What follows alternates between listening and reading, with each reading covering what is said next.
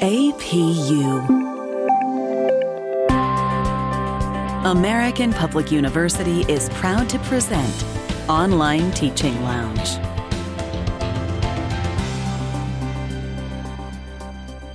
This is episode number 37 Own Your Impact in Online Education.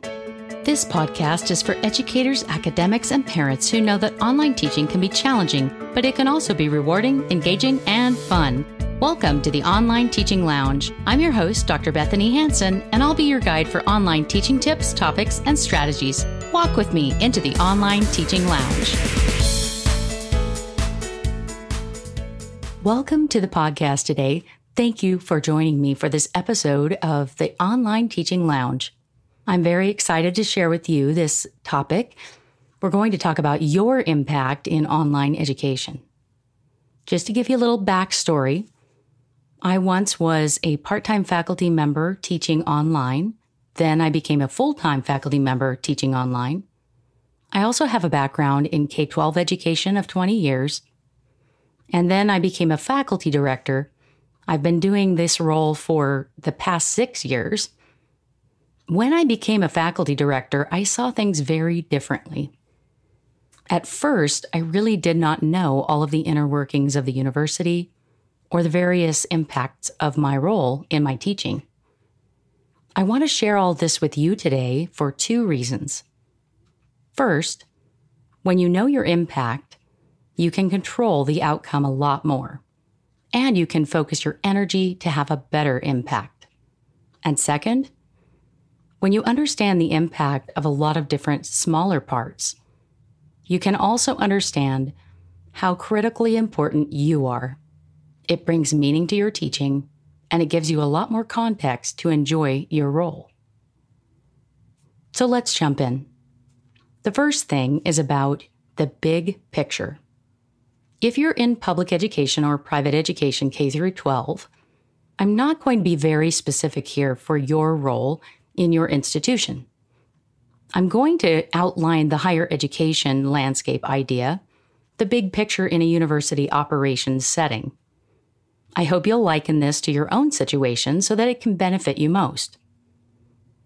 This first idea is the university has a lot of different departments. For example, there's a registrar's office and also a huge group of folks that are dedicated to enrollment services. There's a student services department. Some of this has to do with academic support. There's a book list team, a librarian team. There are also all kinds of student clubs and organizations. There is a career services department, and in the career services realm, students are looking for how to take their degree further, what they can do next, and how to get a job in the field that they just graduated in. There's an appeals department there's a conduct department that handles student behaviors that might be inappropriate or escalating. There's also a plagiarism and originality group. It might be an entire department or it might be within another department. There's a classroom support group. This would be your tech folks who are really skilled at helping you in that learning management system. Beyond that, they have incredible gifts for creating things. They might help you find multimedia or create some kind of interactive role play activity, storyboard, decision matrix where students can have choice and engage in the content in a formative way. There is a Center for Teaching and Learning, some kind of group that's going to give resources and increased professional development opportunities, as well as skills that you can gain over time. There are a whole host of other faculty Many of these people have immense experience teaching or in professional fields or both. You can reach out to them, lean on them, learn from them. They all bring their own unique set of offerings to the table. Each faculty member comes with a rich set of skills that you can also connect to. And then, of course, there's the bigger community. And the community might be your department, your school, a college, the entire university, and so forth. All of these departments have their own roles. And on the day to day side of things, People who work in every single department may feel that their jobs are small. Keep in mind that by small means, huge things come about. Each person contributes a small part to the bigger picture of successful university operations. A lot of the things the people in these other departments do really support you in your online teaching and your role as a faculty member.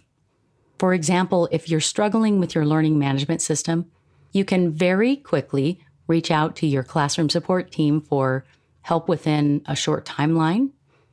You can also build your goals for growth, your skills, and all these other things that will help you be even more powerful in that learning management system in the future.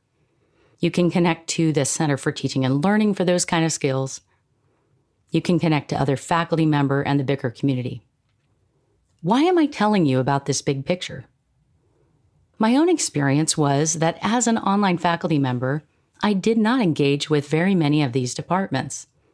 Occasionally, I might get an email from one or hear about something, but I did not really understand the inner workings of the teams. When I became a faculty director, very quickly I was able to meet a lot of people on all of these teams, and I realized the obvious. We are all in this together. They were supporting the students. I was supporting the students. When we see everyone else as members of our own team, we can reach out much more quickly when we need help. We can connect, we can get support. Things become a lot easier. Just think about the chaplain department. Our university has a chaplain department when we have a student who is struggling, maybe they are having a depression experience, maybe it's even more extreme and they have expressed extreme distress. Maybe there are some issues with post traumatic stress disorder. Whatever the situation, the chaplain department is one of our first lines of communication. The team that we connect with in the chaplain's office is incredibly supportive they offer resources, ideas. They give us a lot of support, and they can make suggestions that will help us engage in our jobs a lot better as faculty member. Just as each member of these departments that I've mentioned makes our jobs a lot easier and they contribute to the success of the university as a whole, what I do has an impact as well. What you do has an impact.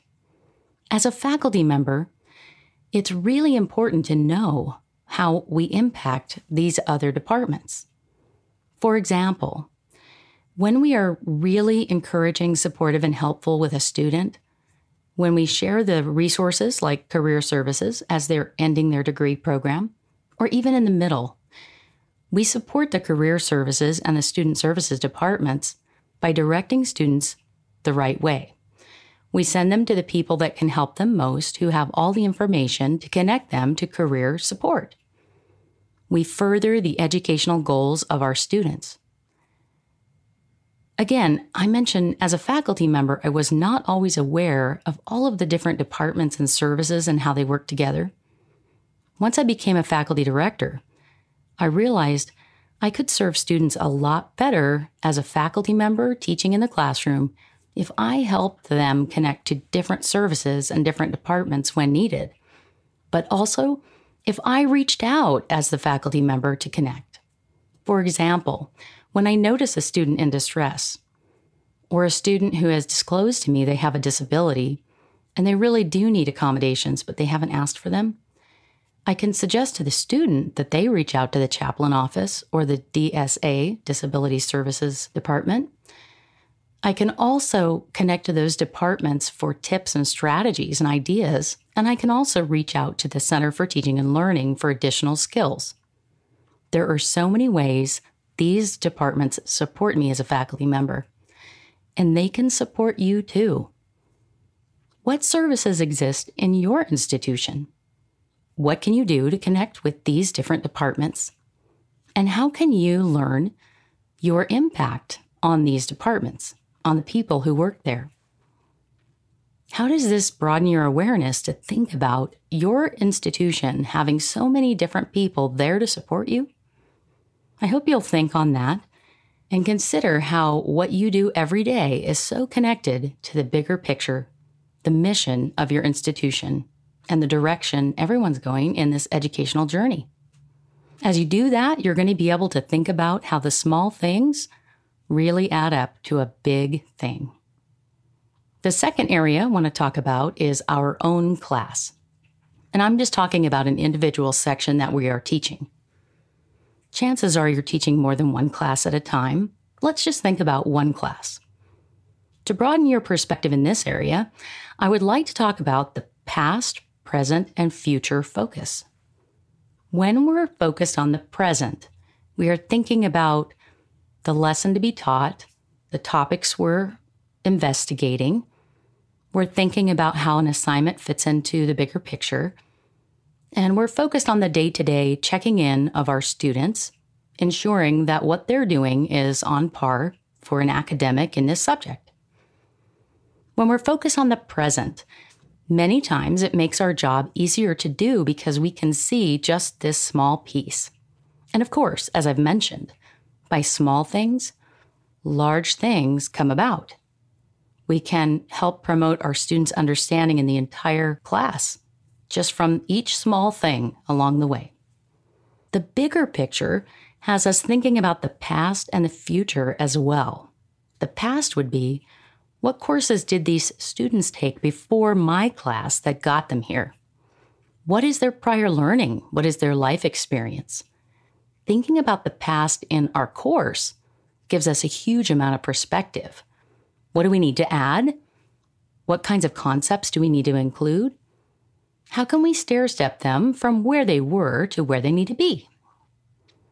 The future focus is also important. Thinking about the bigger objectives in your course, the learning objectives, basically the outcomes. What should they know and be able to do when they leave this class? This is the bigger picture of future focus. Every small thing within your class ties into those bigger things. As a faculty member, when you connect those things for your students as you're writing your announcements, as you're teaching your class, you help your students to understand the big picture as well. Not all of us make those connections, of course. Not all of us look at the class and think, man, I'm so excited that I'm learning this because it's going to help me understand this big concept. In fact, most students don't think that way. Part of our job as faculty members is to tie the small things that they're doing into that bigger picture. Why are we doing this? It's going to help you with XYZ. It's going to give you skills, knowledge, it's going to prepare you for this career adventure. It's going to prepare you for the next class you're going to take. It's going to apply in your life. We can also turn that around and ask students how do you see this small piece of our course tying into this bigger goal? How does it work for you in your professional goals? Asking students these questions helps you do your job better because when they make the connections, they learn more it's amazing to see those kind of connections happen throughout a course. Let's also think about past, present, and future in terms of data. When I became a faculty director and I was no longer just teaching courses all the time, but I was also supervising faculty, coaching faculty, onboarding faculty, and all of those things that go with that role, one of the things I learned about was the data there is a lot of data in an online course. For example, we might have an average grade report. As a faculty member, I can do this on my own. I can look at the final grades of all of my students. I can see did all of them get A's? If that happens, chances are I'm not really critically evaluating because I'm not really sure all of my students would just ace the class or naturally get A's. And while I'm not suggesting that we deflate grades in any way, the final course grades can give us a lot of information. We can learn about our own grading process. We can also learn is the rigor of the class too low? Have we not asked enough of our students in learning this subject? What can we do to really prepare them in this intellectual area, in the career field, and in the academic area. So, final course grades are one piece of data that as a faculty member I can look at, and so can you. A second one is this percentage thing, and it comes from the withdrawal, incomplete, and D and F grades. At our institution, it's been called many different things, but the goal here is to look at those final percentages of how many students withdrew from your course during the first week, how many had to drop it somewhere after the first week, and how many just stopped engaging and disappeared. Occasionally, when you're teaching an online class, that happens. If you look for trends in your own teaching, it yields a lot of data. This data is just feedback. It's not a personal judgment of you. It might give you great feedback about your teaching approach, your teaching strategies, your relationships with students, and so forth. Think about the way the drops and failures in your courses lay out and start looking for indicators leading up to that. This will help you to always improve your teaching and get more connected to what your students really need. Another piece of data is student appeals and complaints. If there are student appeals and complaints happening often, chances are communication is low. Often we can change or improve the communication we have with our students to clarify things right up front. Most complaints and appeals that I have seen as a faculty director came about because the instructor simply did not communicate clearly. A lot of times, students just glossed over something and missed a detail, or they questioned could they resubmit or revise because they really did learn something and wanted to fix an assignment, and the instructor said no. Decide up front will you let your students revise things and resubmit? There's a whole department of people who get these complaints and appeals. And as an instructor, we don't always see that. Think about the times you may have heard about a complaint a student has had. And also consider have you ever had a student appeal a final course grade? If you get information like this, again, it's data for you, it's very helpful. It helps us to consider our impact as educators. Are we communicating well? Do we have clear, consistent expectations? And do we maintain those with people over time? But it also helps us to look at that survey data over time. We can learn about our impact on students, our effectiveness in teaching the subject matter, aside from the actual assessments that students do. We can also learn the trends. If we have areas to improve and we're working on it, we can see whether or not we're being successful or having an impact based on what students tell us. There is also the informal feedback students give us by way of comments, emails, and notes. These are worth collecting over time.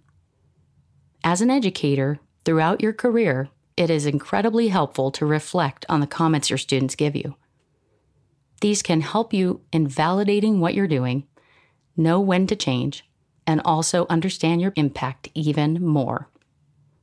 As you think about your impact, consider all of the different ways that your impact spreads throughout the institution, your student group, and over time. This will strengthen our teaching to consider the impact and how the small things we do all the time in the classroom really do lead to these bigger picture ideas. The goal is to change our perspective by stepping back a little bit, seeing the trends in our own teaching, seeing the bigger departments in our institution, seeing the impact of our efforts on students' completion of the course, on their persistence getting through the class and their degree program, and of course, on whether or not they actually appear to know the content in the subject matter itself. Think about all those departments at your institution and how they can support you and how what you do every day supports them. And also think about the past, present, and future focus of your teaching. By doing these things, we are all going to have a better impact in our online educational roles. We can connect better with what we're doing every day, and we can gain meaning and purpose in our work. I wish you all the best this coming week in your online teaching, and I hope this data that you may find will serve you well. Thanks for listening. This is Dr. Bethanie Hansen, your host for the Online Teaching Lounge podcast. To share comments and requests for future episodes, please visit bethaniehansen.com forward slash request. Best wishes this coming week in your online teaching journey. For more information about our university, visit us at study at apu.com. APU American Public University